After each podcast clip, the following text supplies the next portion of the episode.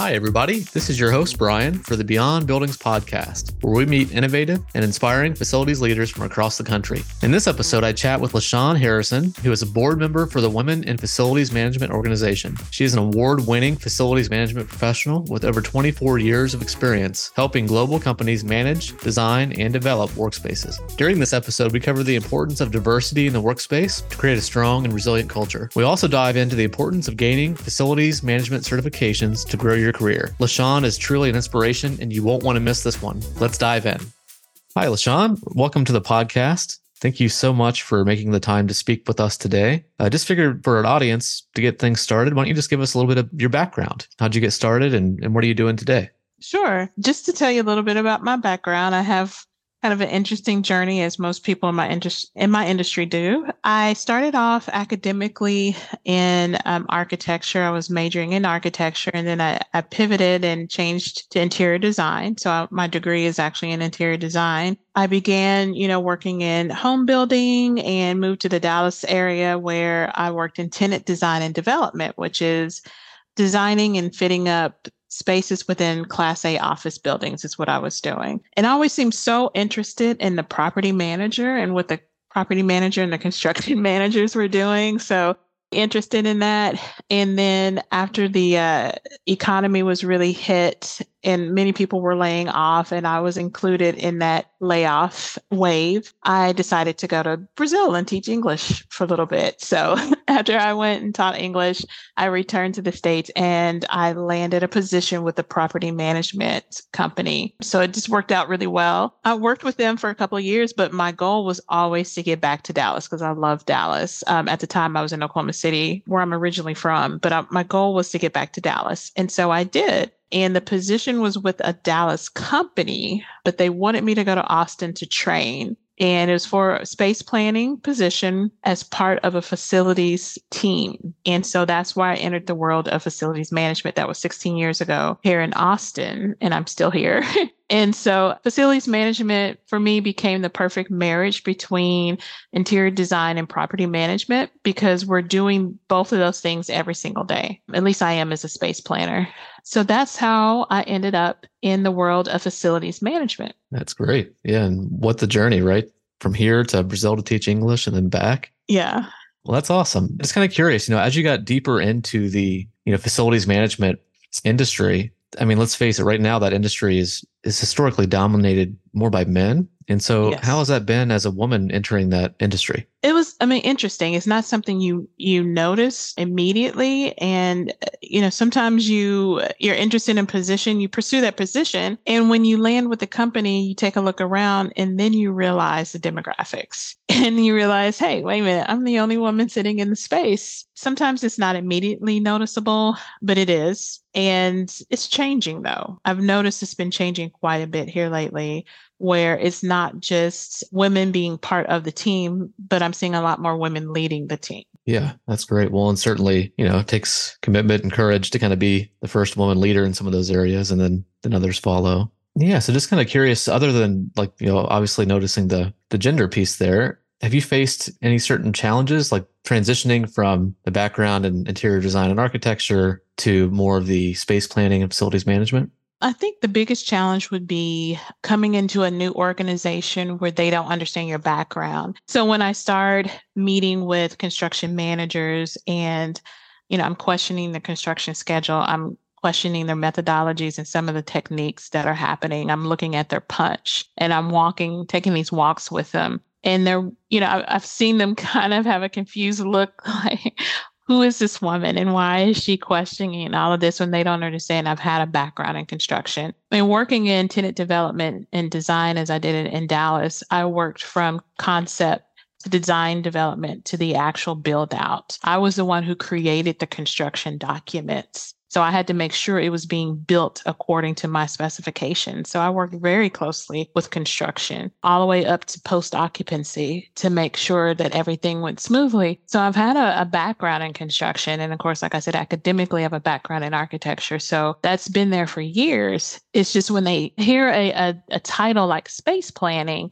they don't understand the depth of my expertise or the background and the history of my skill set. That's really well stated, LaShawn. It's interesting hearing everybody's journey to get to the career that they're in now. There's so many different paths that folks can take. And often going like a non-standard path can sometimes bring other strengths. Like I recently had a podcast with a gentleman that was a high school educator and then a principal, and now is a facilities director for, 4 million square feet. And like, that's not quite the journey that you would expect, but it's actually brought some unique insights, and Can't help but think that the same has been true for you. It has. And I was just going to say, and actually when that happens quite often, it helps with cross-training across the board with the whole team. For example, I had a manager who came into facilities management with a finance background. Mm. So she worked with some firms like Ernst & Young and, people like that. And she ended up just acquiring the facilities team, and she learned from there. So she didn't have my background in real estate or architecture, but then she taught me so much about budgeting and cost management. And so that's how those skills start to kind of broaden, where you came in as this one thing, and then next thing you know, you're wearing 15 different hats. Yep, I can relate with that. My background was in engineering, and now I don't do much engineering. It's working with people, and it's all great, but it's different for sure. Well, yeah, I guess moving on from there, like if you think back to the work that you're doing in facilities management, can you think of a particularly challenging situation that you've encountered, or like what are some of the common challenges and how you address it? Some of the common challenges, I think, as I mentioned before, and not just for me, but for some of my colleagues as well, a lot of times people in other parts of the organization or vendors question your expertise. A lot of people view facilities management as a low-skilled department, not highly degreed or highly certified. So that's one of the challenges we encounter all the time, is people questioning our expertise or not valuing it. So that's one of the challenges. And one kind of funny thing that I ran into is the story that I tell, and I think I've told this to you before, is just assumptions that are made. And assumptions are made every single day, inside the workplace, outside the workplace. But as being a woman in facilities management, I got hired by the company, and they were really excited to have me there. And one of the first things they did is call a meeting and bring me in to give me a project. They were looking to standardize their quiet rooms, which many of them were existing as mother's rooms. So they still wanted to keep them functioning as mother's room, but they needed to improve them. And so one of the first things they wanted to ask me is, what did women need when they were lactating? And so my response was, well, I can look into that and let you know. I have no idea. Right. And so the assumption was, because I'm a woman, I understand pregnancy, childbirth, and motherhood. And that wasn't the case with me. I could see on them visibly, they were really embarrassed by making that assumption. But those are things we have to be careful of. But the more diversity we have in workplaces and just trial and error, sometimes we just have to bump our head through experiences like that. But the more diversity you have in a workplace, it helps minimize situations like that. I remember another female facilities leader was sharing a story at a conference I recently attended, and she had just been promoted to chief operations officer for a very large school district. And she was walking around with her direct report, who happened to be a male and had been with the district for many years, I think 3 decades. And as they walked the buildings, it became obvious that everybody thought that she was his secretary. Mm. But in fact, she's the chief operations officer for the entire organization. So it's just one of those things where those assumptions often are incorrect, and digging deeper is important. Just going a little further. So you mentioned kind of the strength of having diversity in an organization. And obviously, gender is only one part of that equation.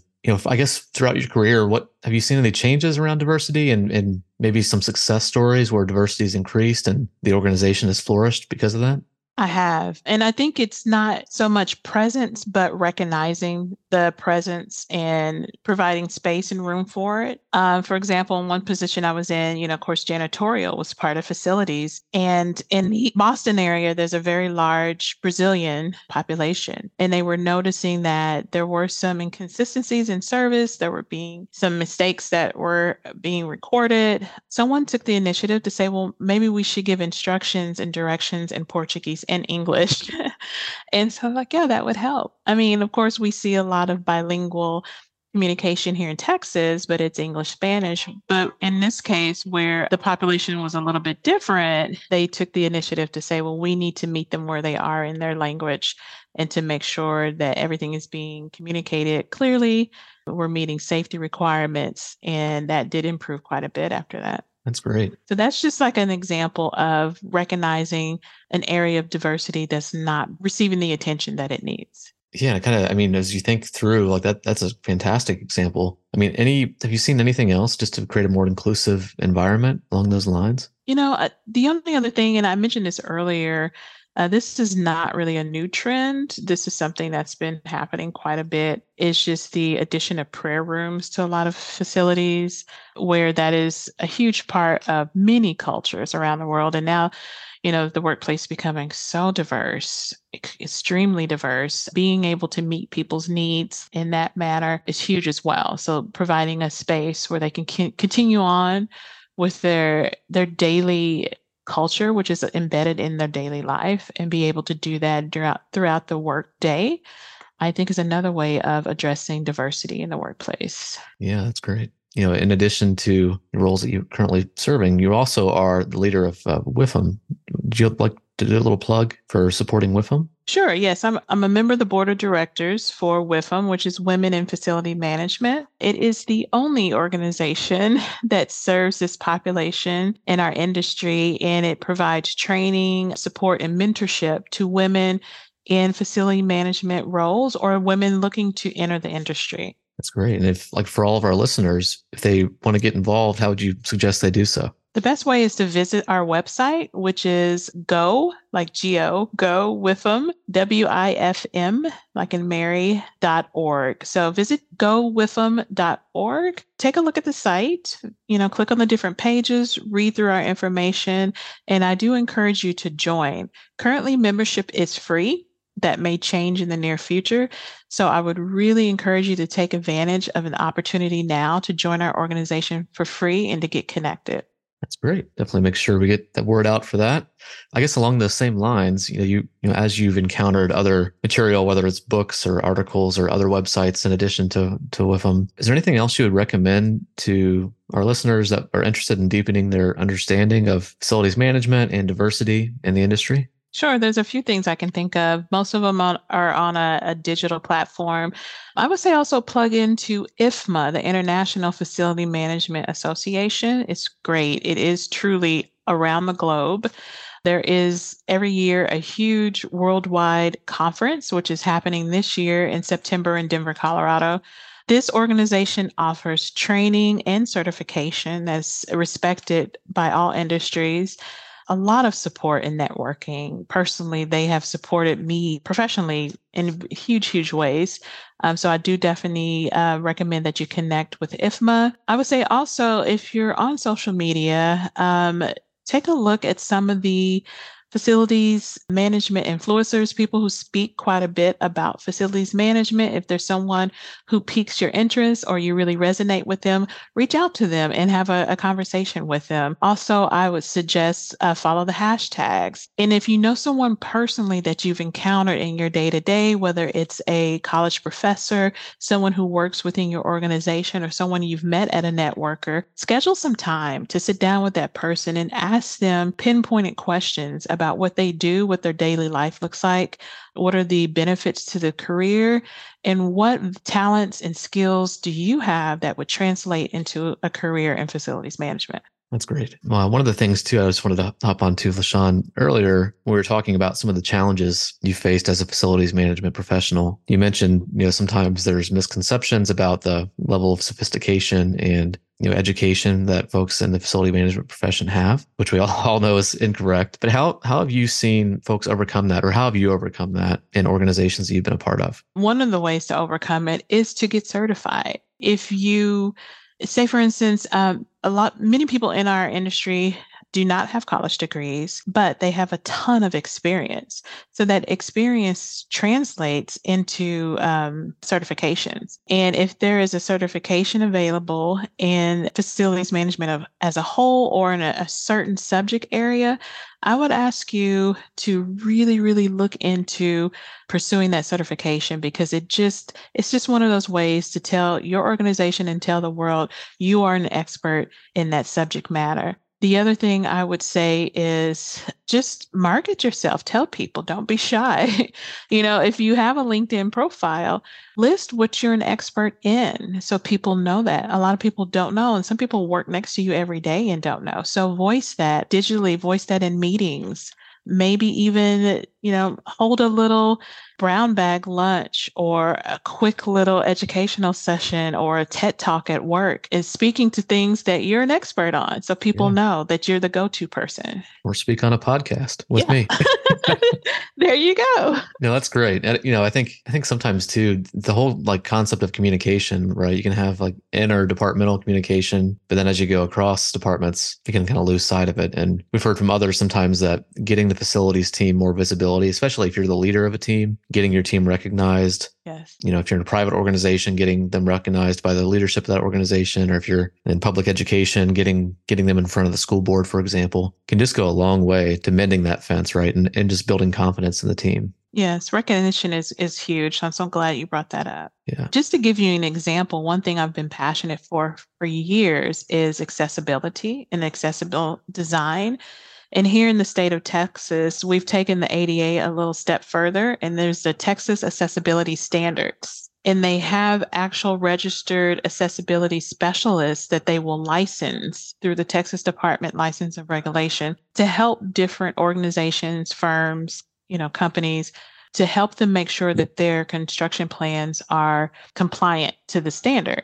This is something that I've been so passionate about that I decided this year to go ahead and go for my license. So I only have one step left before I receive my license, and I will be a registered accessibility specialist. So that's a way of taking your passion and turning it into a certification. In this case, I'm an actual licensed professional, just to help impact the industry a little bit more. Yeah, that's absolutely fantastic. Well, cool. Well, I know we're coming up a little bit here on time, but before we wrap up, you've given us great advice so far. But if you think about other listeners out there, and specifically women, but it could go broader than that. But what advice would you give somebody looking to enter the facilities management industry? The advice I would give them is to look at what they have that they could bring to the table and understand that there may be a huge gap that they could fill. Learn as much as you can and understand it's an extremely broad industry. And if you're interested in the industry, pursue it. Don't look at where we are today, but imagine where we could be in the future.